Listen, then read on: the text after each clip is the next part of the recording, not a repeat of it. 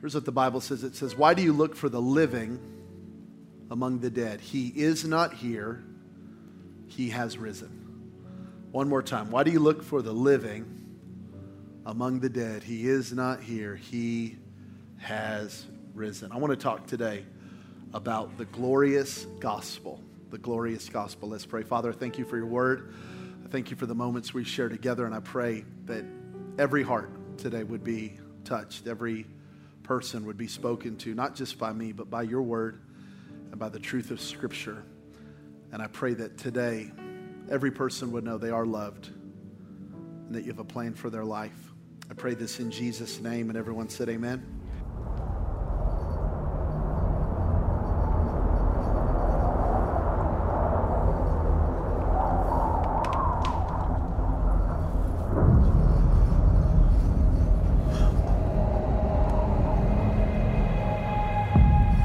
It was Friday afternoon, and Jesus is dead. His brutalized body hanging without life on a cross dropped into a hole in the dirt. His executioners had dug the holes, prepared the place, and done their job with ruthless efficiency. This wasn't how it was supposed to be the hope of mankind overcome by powers of hell, by the shadow of a grave. We once knew what it was like to rule and reign on the earth. We were made to live in the light, in relationship, in purpose. We were made for more than what we've come to accept as normal. Ever since the garden, Satan and his kingdom have been tightening their grip. Darkness has ruled evil, chaos, suffering, hopelessness. We've been enslaved and crippled by the holes the enemy has been digging for us too.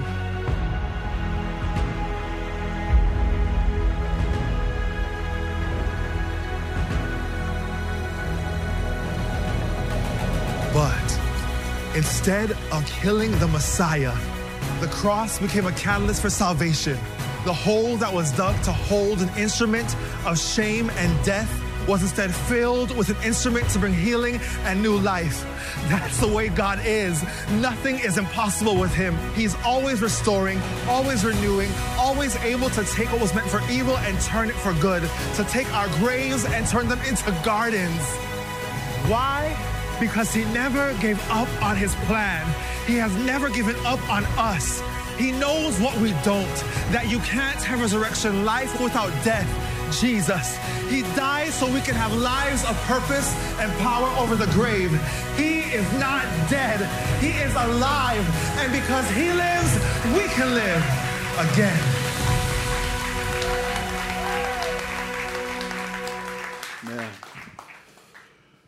The glorious gospel. The Apostle Paul said in the book of Romans, chapter 1, verse 16, that I am not ashamed of the gospel of Christ, the gospel of Jesus Christ. It is the power of God unto salvation for everyone who believes. Now, when the Bible uses this word gospel, maybe you've heard this word. This is uh, not a common phrase in our vocabulary today, but is very common in the first century Roman culture. Gospel simply means good news, and it was used all the time. And so, like a wedding invitation would have been the gospel of that couple.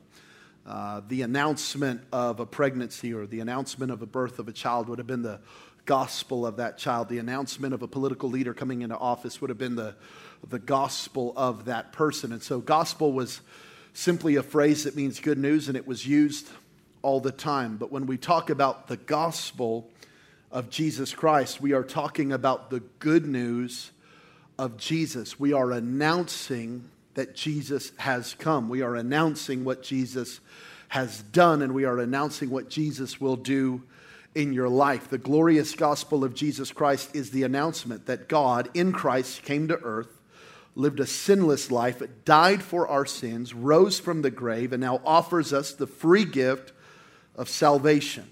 Our response to the gospel is believing that what Jesus did for us is enough, that you cannot take away from it and you cannot add to it. And the kids are shouting, Amen. Can I get an amen from someone in here? Can't add to it, can't take away from it. That's just it. This is the gospel that Jesus is enough, and that by believing the gospel and believing in Jesus, we joyously give our life to Him and surrender to His Lordship. This day happened for me June 10, 1998. I was 15 years old, and I was on what is called a missions trip. We were on a border town in Texas, Del Rio, Texas, to be exact, and we were going in and out of Mexico on a mission trip. I wasn't there uh, to be a good person. I wasn't there uh, to help people. I was there because my parents made me come because I was 15 and they weren't going to leave me at home alone because they were smart enough to know I could not be home alone. And so I had to go with them. I wasn't looking for God. I wasn't searching for God. I was not interested in God. Honestly, I was a church kid, raised in church, born and raised in church. And I never had any interest in God, never had any kind of interest in the supernatural. I mean, I just, I was, I was literally dead in my sin and I was loving it and I was okay with it. But one day I heard the gospel. Now, I'd heard the gospel hundreds of times, probably thousands of times, but on that day, I heard it. On that day, I understood it. On that day, I knew that God loved me. On that day, I knew that I needed a Savior. On that day, I knew that eternity was real. On that day, I knew that I needed life change. And on that day, I said yes to this good news. I said yes to this gospel, and it transformed my life. And I am here now, 23 years later, to tell you that the gospel is real, that you are not here just to have a, a good experience or a religious experience. You're not looking at a religious person. You were looking at a dead man who came alive because of the gospel of Jesus Christ. I'm not doing this because I'm some moralist that's trying to save America. I am doing this because the Bible and the message of Jesus Christ transformed me and what God did for me, I know He can do for you. Can I get a witness? Anybody? Come on, has anyone been transformed by the gospel? Hallelujah. I want to I wanna tell you three things about the gospel. Number one, Jesus loves you. Oh, it's the good news. Jesus loves you. I don't know if you know that. I don't know if you believe that. I don't know if you've ever felt that. I don't, I don't know if you've ever experienced that, but Jesus, He loves you. The Bible said that for God so loved the world that He gave His only begotten Son, that whoever would believe in Him would not perish but have everlasting life. He, he so loved the world. This is not just he puts up with the world. It's not just that, oh, I guess he loves the world because he has to, because that's what God's supposed to do. No, he, he so loves the world. He cares about you. You know, I love every person in this room, but I so love my wife. I, I love every person in this building, but I so love my daughter. God so loves you. He specifically loves you. If you were the only person on the earth, Jesus would have died just for you because God loves you. Jesus loves you. He's not mad at you. He's not shocked by you. He's not offended by you. He's not surprised by you. I know you're surprised every time you screw up because you just know you're amazing. And then every time you make you're like, I just can't believe it. You know, he's not, you know, nothing has ever occurred to God. Nothing has ever happened to God. Nothing has ever shocked God, including your mistakes. And every time you commit to God to never do that thing again, and then you do it again, and you're surprised, God is not surprised because He was in your past, He's in your present, and He's already waiting for you in your future, and He loves you, and He loves the good you, and He loves the bad you, He loves the public you, He loves the private you, He loves you. He doesn't love a future version of you that one day you think you will become. He loves you right here, right now. Jesus loves you, and this message is radically different than any other message. It is radically different than any other religious message because religion is all about man trying to clean up his life, attempting to get to God. Christianity is radically different. It's God saying, You can't get to me. So God becomes a man in Christ and comes to us. When I could not find God, when I could not search for God, when I could not do enough good to get to God, when I could not pursue God, God pursued us. God came to us. Literally, a name for God is Emmanuel, God with us. That when we could not get to God, God came to us. This is the message of Christianity. This is not us on a lifelong pursuit, hoping that by the end of our life we did enough, prayed enough, gave enough, served enough, didn't cuss enough, didn't drink enough. Did, no, it's, it's not about that. It's about God coming to man transforming our lives from the inside out. You are not a journey, you're not on a journey trying to get to God. God has come to you in the person of Jesus. He loves you, He has a plan for your life. Romans 5 8 says that God demonstrates his own love for us, that while we were still sinners, Christ died for us. This means that we don't have to clean up our lives in order to get to God. Well, Jabin, I'm, I'm here this, you know, I'll be back at Christmas and then I'm going to get serious about God. No, no, no. You don't have to do that. Well, I like the message today. Give me a couple weeks to stop doing some stuff and then I'm going to come. No, no. While you're still a sinner, while you're still in it, while you're still a mess, Christ died for us. He died for sinners. He died for you. Jesus loves you. Number two, Jesus died for you. That's what his love looks like. The love of God looks like the cross. The love of God looks like the sacrificial death of Jesus. If, if I could give you the gospel in five words, it would be 1 Corinthians 15 3. Christ died for our sins. Christ died for our sins. Christ took our place on the cross. Why did Christ have to die? Because the Bible says that God's first people, Adam and Eve, they were in the garden without sin. The Bible says that they fell to temptation, and God said, If you eat of this fruit, you will die. It wasn't that God killed them, and it wasn't that God released death in the earth. It was that rebellion will always lead to death. When we think about evil, don't just think of evil as some heinous act. Evil is any form of disobedience to God. That's why we're all guilty. That's why we all need Jesus. Because we, we're, we're all capable of evil and have all done evil. And think about what evil, ter- from, from um, Genesis 3 to Genesis 6, things turn up real quick. Like we go zero to 100 fast. From two people without sin who eat a piece of fruit to murder, to rape, to death, to hatred, to violence, to I mean it goes it goes crazy quick because evil always leads to more evil. Death always leads to more death. So Jesus came to die for our sin. He came to pay the price that we deserved to die.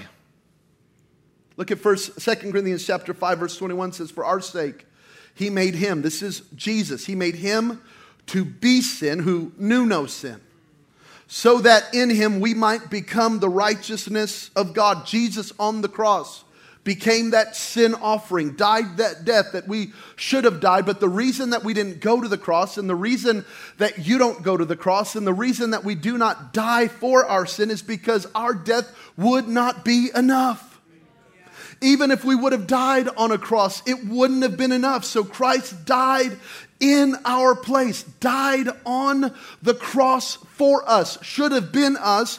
But even if we would have died on the cross, it wouldn't have been enough to save anybody, including ourselves. So the cross is not just a good moral thing to do, it is a supernatural work of, of salvation. It's a supernatural work of replacement that, that the sinner goes free and the righteous is condemned. And actually, on Good Friday, Jesus should not have been on that middle cross. The middle cross was already planned for, it was already fulfilled with a man named Barabbas. He was an evil man, he was a murderer, he was a, he was a terrible person. That on that Good Friday was a Good Friday for him because he was supposed to die that day. But the Bible says that they released him in order that Christ would have a cross. Think about it. That is the message of the gospel, isn't it? We are Barabbas. You are Barabbas. I am Barabbas. We deserve to die. But Christ took our place, died in our place. Christ died for our sin. Oh, but I got good news. He didn't just die so you could live. That's what people say. Jesus died on the cross so I could live. No, Jesus died so you could die. Don't worry, no one's dying right now. Let me tell you what I mean. He died so that we could die to our old life. Maybe you've seen water baptism. Maybe you've seen this in church where we go under the water, and what we're doing is we're, we're telling the world, hey, I know I look the same, I know I have the same name, but I'm not the same. I, I've died to my old life. That alcoholic, he died in the water. That addict, they died in the water. That angry person, that racist, that person full of hatred, unforgiveness, they died in the water. That person with secrets and strongholds and cycles, they died in the water. And now, because he died, I can die so that I can be raised into new life. So I'm not. I'm not a better version of the old Jabin. I'm a new creation. And you can become a new creation because he died, we can die. And because he rose from the dead, we can rise in a new life. Look at Galatians chapter 2, verse 20. My old identity has been co crucified with the Messiah, no longer lives, for the nails of his cross crucified me with him. And now the essence of this new life is no longer mine, for the anointed one lives his life through me. We live in union as one. My new life is empowered by the faith of the Son of God, who loves me so much that he gave himself for me and dispenses his life into mine. That was a whole bunch of scripture to simply say that Christianity is not for bad people who want to become good people. Christianity is for dead people who want to receive a resurrection from the dead. And that is available for you. That is available for me. In Jesus' name, Christ died for you. Number three, Jesus rose again for you. He loves you. He died for you, but he didn't stay dead. This is not a religion of death. This is a resurrection reality. The Apostle Paul said in 1 Corinthians 15, right after that scripture we read, he said, And if Christ did not rise from the dead, we should be pitied among everybody. Without, without the resurrection, this whole thing is just another religion. But with the resurrection, there is supernatural transformation that can happen. I want to tell you, Jesus, He rose again for you. Our faith does not end with the cross, it begins with the cross, and it leads to resurrection power. It leads to life transformation.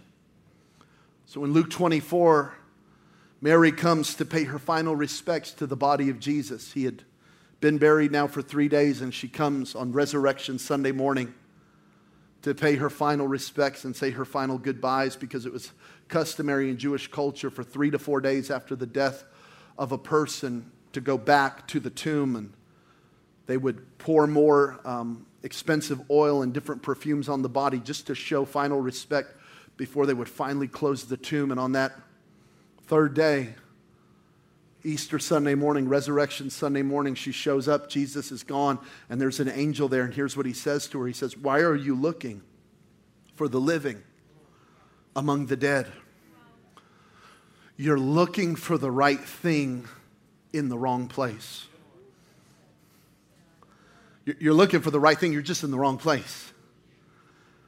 And I want to tell you, I don't think people ruin their lives I don't think people destroy their lives. I don't think people get into addiction or get into all kinds of issues because they just wake up one morning and go, I'm going to I'm going to be bad today or I'm going to do something bad today.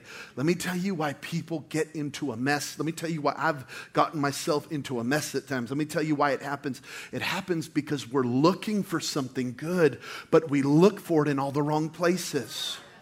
We're looking for something supernatural, but we're trying to find it in the temporal. We're looking for something alive, but we're walking through a cemetery.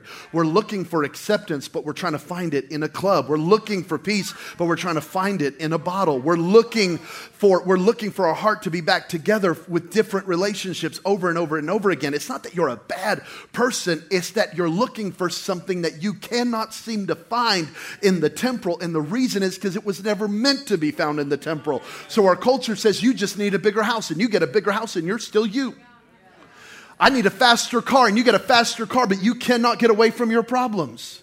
Single people in here say, I just need to get married. And married people in here, like, I just need to get married again to somebody else, because that's not the answer.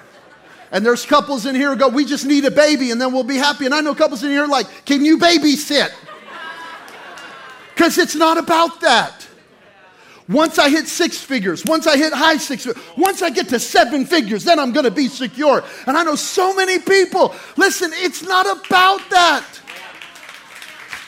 I'm not saying any of that's wrong. I'm saying that peace is not on the other side of a guard gated community, and peace is not on the other side of a fast car, and peace is not on the other side of having a boat or a Winnebago to go down a Lake Mead on the weekends because you think then we're gonna be. That is not peace. Peace is a person.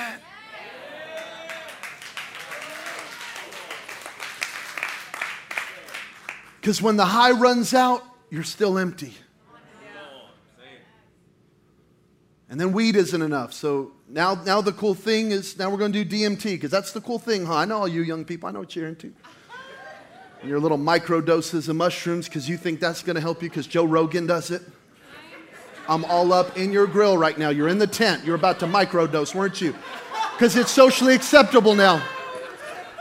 Have you noticed that we have to we have to go to the next level.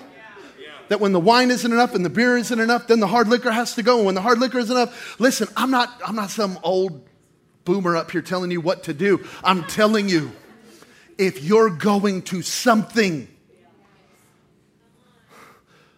you're missing it. Because you're looking for the living. You're going, why, why isn't this enough? I told myself when I get there, it would be enough. I told myself when I did that, it would be enough. I told myself when I dated them, it would be enough. I told myself when we had them, it would be enough. I told myself when we moved in, it would be enough. And it's still not enough. Why? Because you're looking for something that is beyond what this world can offer you. So buy your house and drive your car and do you. But please don't miss the point of life. The point of life is not in the accumulation of stuff. Or you will wander through a cemetery of emptiness your whole life, going, Where is it? Why isn't it enough? Because it is beyond what this world can offer.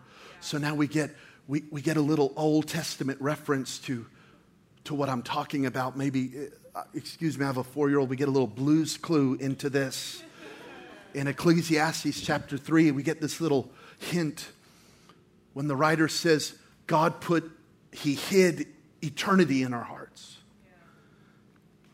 Like what you're looking for is eternal, not natural. What you're looking for is eternal, it's not of this world. So, C.S. Lewis, the great author, said that God is He's put this God shaped chasm in our soul that only He can fill. There's this thing I'm looking for, and I'm looking for it and all this stuff, and it's not enough because it was never meant to be enough. So, that thing that draws us to all this stuff was simply an invitation from God to go look up, look up, look up. It's not about, it's not about what this world can offer.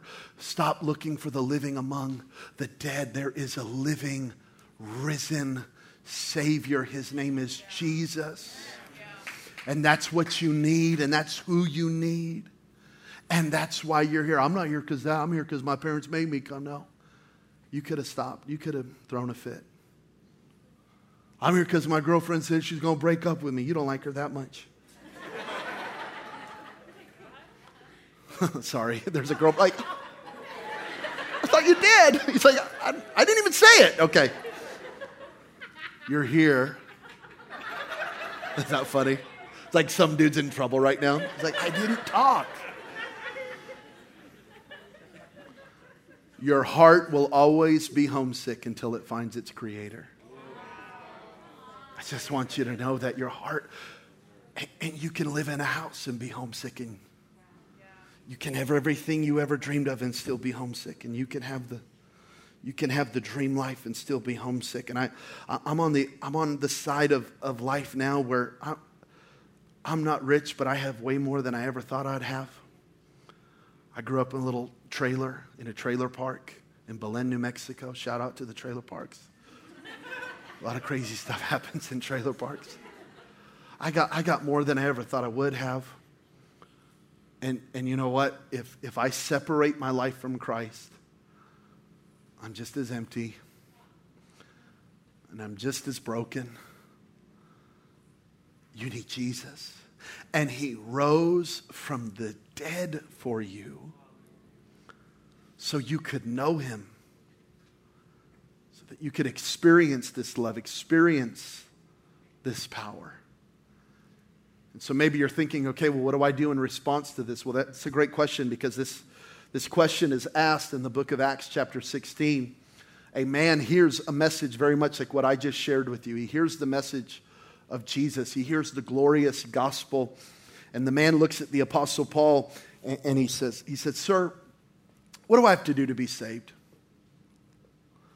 And the Apostle Paul did not say, Go to church, give your tithe, be a better spouse, be a better parent, stop drinking, stop doing drugs, stop gambling, stop cussing, stop smoking, stop, stop, stop. He didn't say any of that. And I think everything I said is probably good. You should probably, you probably should do those. You Probably should go to church. Should be a better spouse.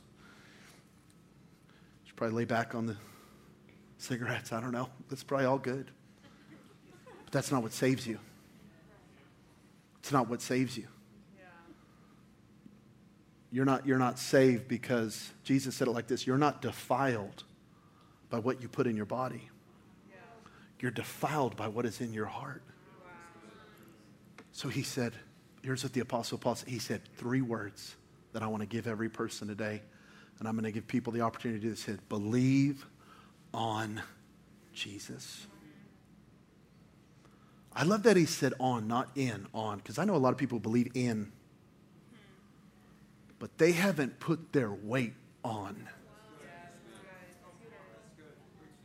My daughter's got this little stool, this little plastic stool that she stands on to brush her teeth. And I had to change the air conditioning um, little things, whatever those are called, filters. And I grabbed it, and it's made for a four year old, and I'm not four.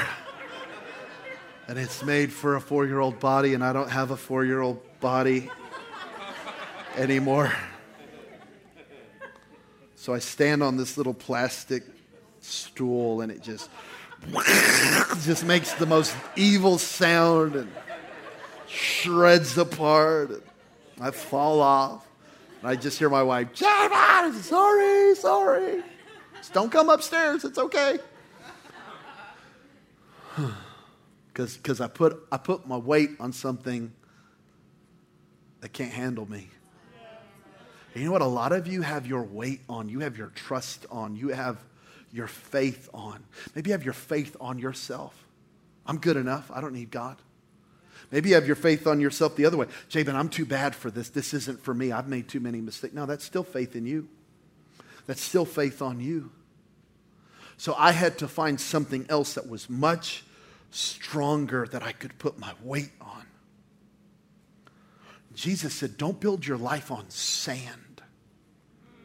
Don't put your faith on sand. Don't live your whole life on sand that is moving and that is shifting and that can go this way and can go that way. He said, Live your life, build your life, put your faith on the rock. So that when the storms of life come, you will not be moved. Believe on, put your whole life on. Go all in on Jesus. Yeah. And he said, if you'll do that, you will be saved. Amen. I want to give you that opportunity. The keys are going to come up and we're going to wrap up. But I want to give people the opportunity right now. If you've never placed your faith in Christ, and if you've never believed on Christ, this is your moment. You're here in the room, you're there in the tent, and you're thinking to yourself right now, have I done this? Have I, have I really placed my faith on Christ? Maybe you would say, you know, Jabin, at one time I did. At one time I walked with God and loved God, served God, but I've walked away. I need to rededicate my life. I need to give my life back to God. Maybe at one time you did. You, you, gave your life to God, but you took it back. It's time to give it back. And if that's you and you need to do this, I want to give you the opportunity to believe on Jesus. Now, the Bible gives us a little more explanation of how this happens. In Romans 10, it says that if we would confess with our mouth Jesus is Lord, if we would believe in our heart that He died and rose again, we would be saved. So today I want to ask you to put all your faith on, put your weight on, put your trust on Jesus. He loves you. He died for you. He rose again for you. Pray this prayer with me. I want everyone to bow their head. Right here in the room, right there in the tent, we're going to all pray out loud. Everyone's going to pray out loud, but it's going to mean so much for you to pray.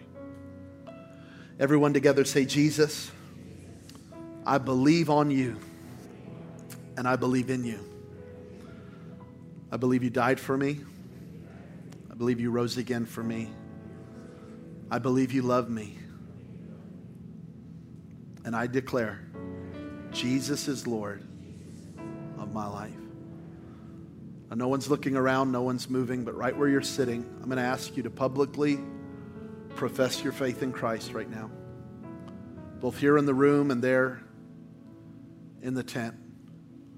I'm going to count to three. I'm going to give you a moment of courage. I'm going to give you a moment to prayerfully consider this moment. And on the count of three, if you're giving your life to Christ today or rededicating your life to Jesus, if that's you, on the count of three, I'm going to ask you to raise your hand.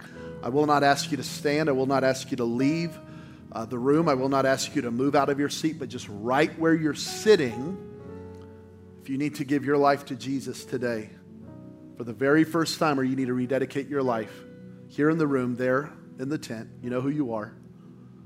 And you would say, I need to give my life to Jesus today. If that's you, and you want to put your trust in Him, on the count of three, I'm going to ask you to raise your hand high enough, long enough for me to see. I just want to pray with you. That's you. Let me see. One, two, and three. Let me see your hand. I see you. I see you. I see you. I see you. All over. All over. So many people. So many people. Beautiful. Beautiful.